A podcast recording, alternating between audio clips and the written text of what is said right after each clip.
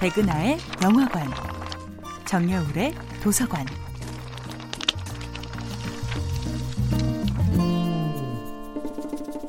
안녕하세요. 여러분들과 쉽고 재미있는 영화 이야기를 나누고 있는 배우 연구소 소장 백은하입니다. 이번 주에 만나보고 있는 영화는 임순례 감독, 김태리, 문소리 주연의 2018년도 영화 리틀 포레스트입니다.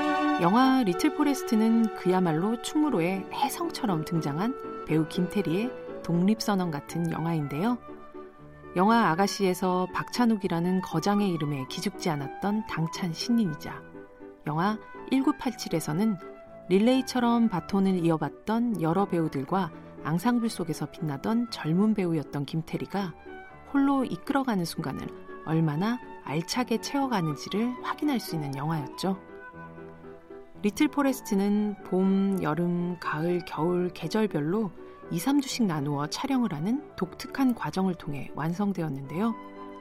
그 모든 계절 속에 등장하는 혜원의 변화와 함께 배우 김태리의 사계절을 고스란히 만날 수 있는 영화기도 했습니다.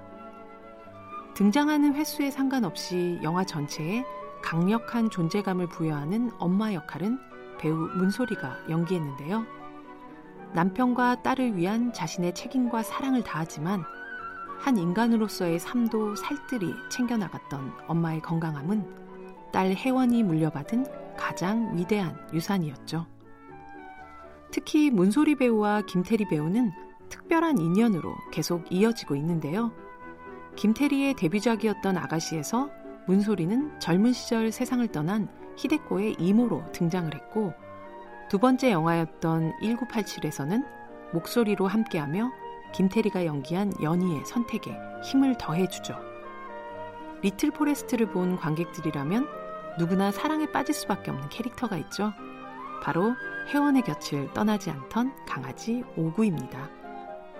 처음에는 꼬물거리던 강아지였던 오구는 어느덧 늠름한 성견으로 자라나며 혜원의 정신적인 성장을 물리적인 성장으로 대신 보여주는 캐릭터이기도 했죠.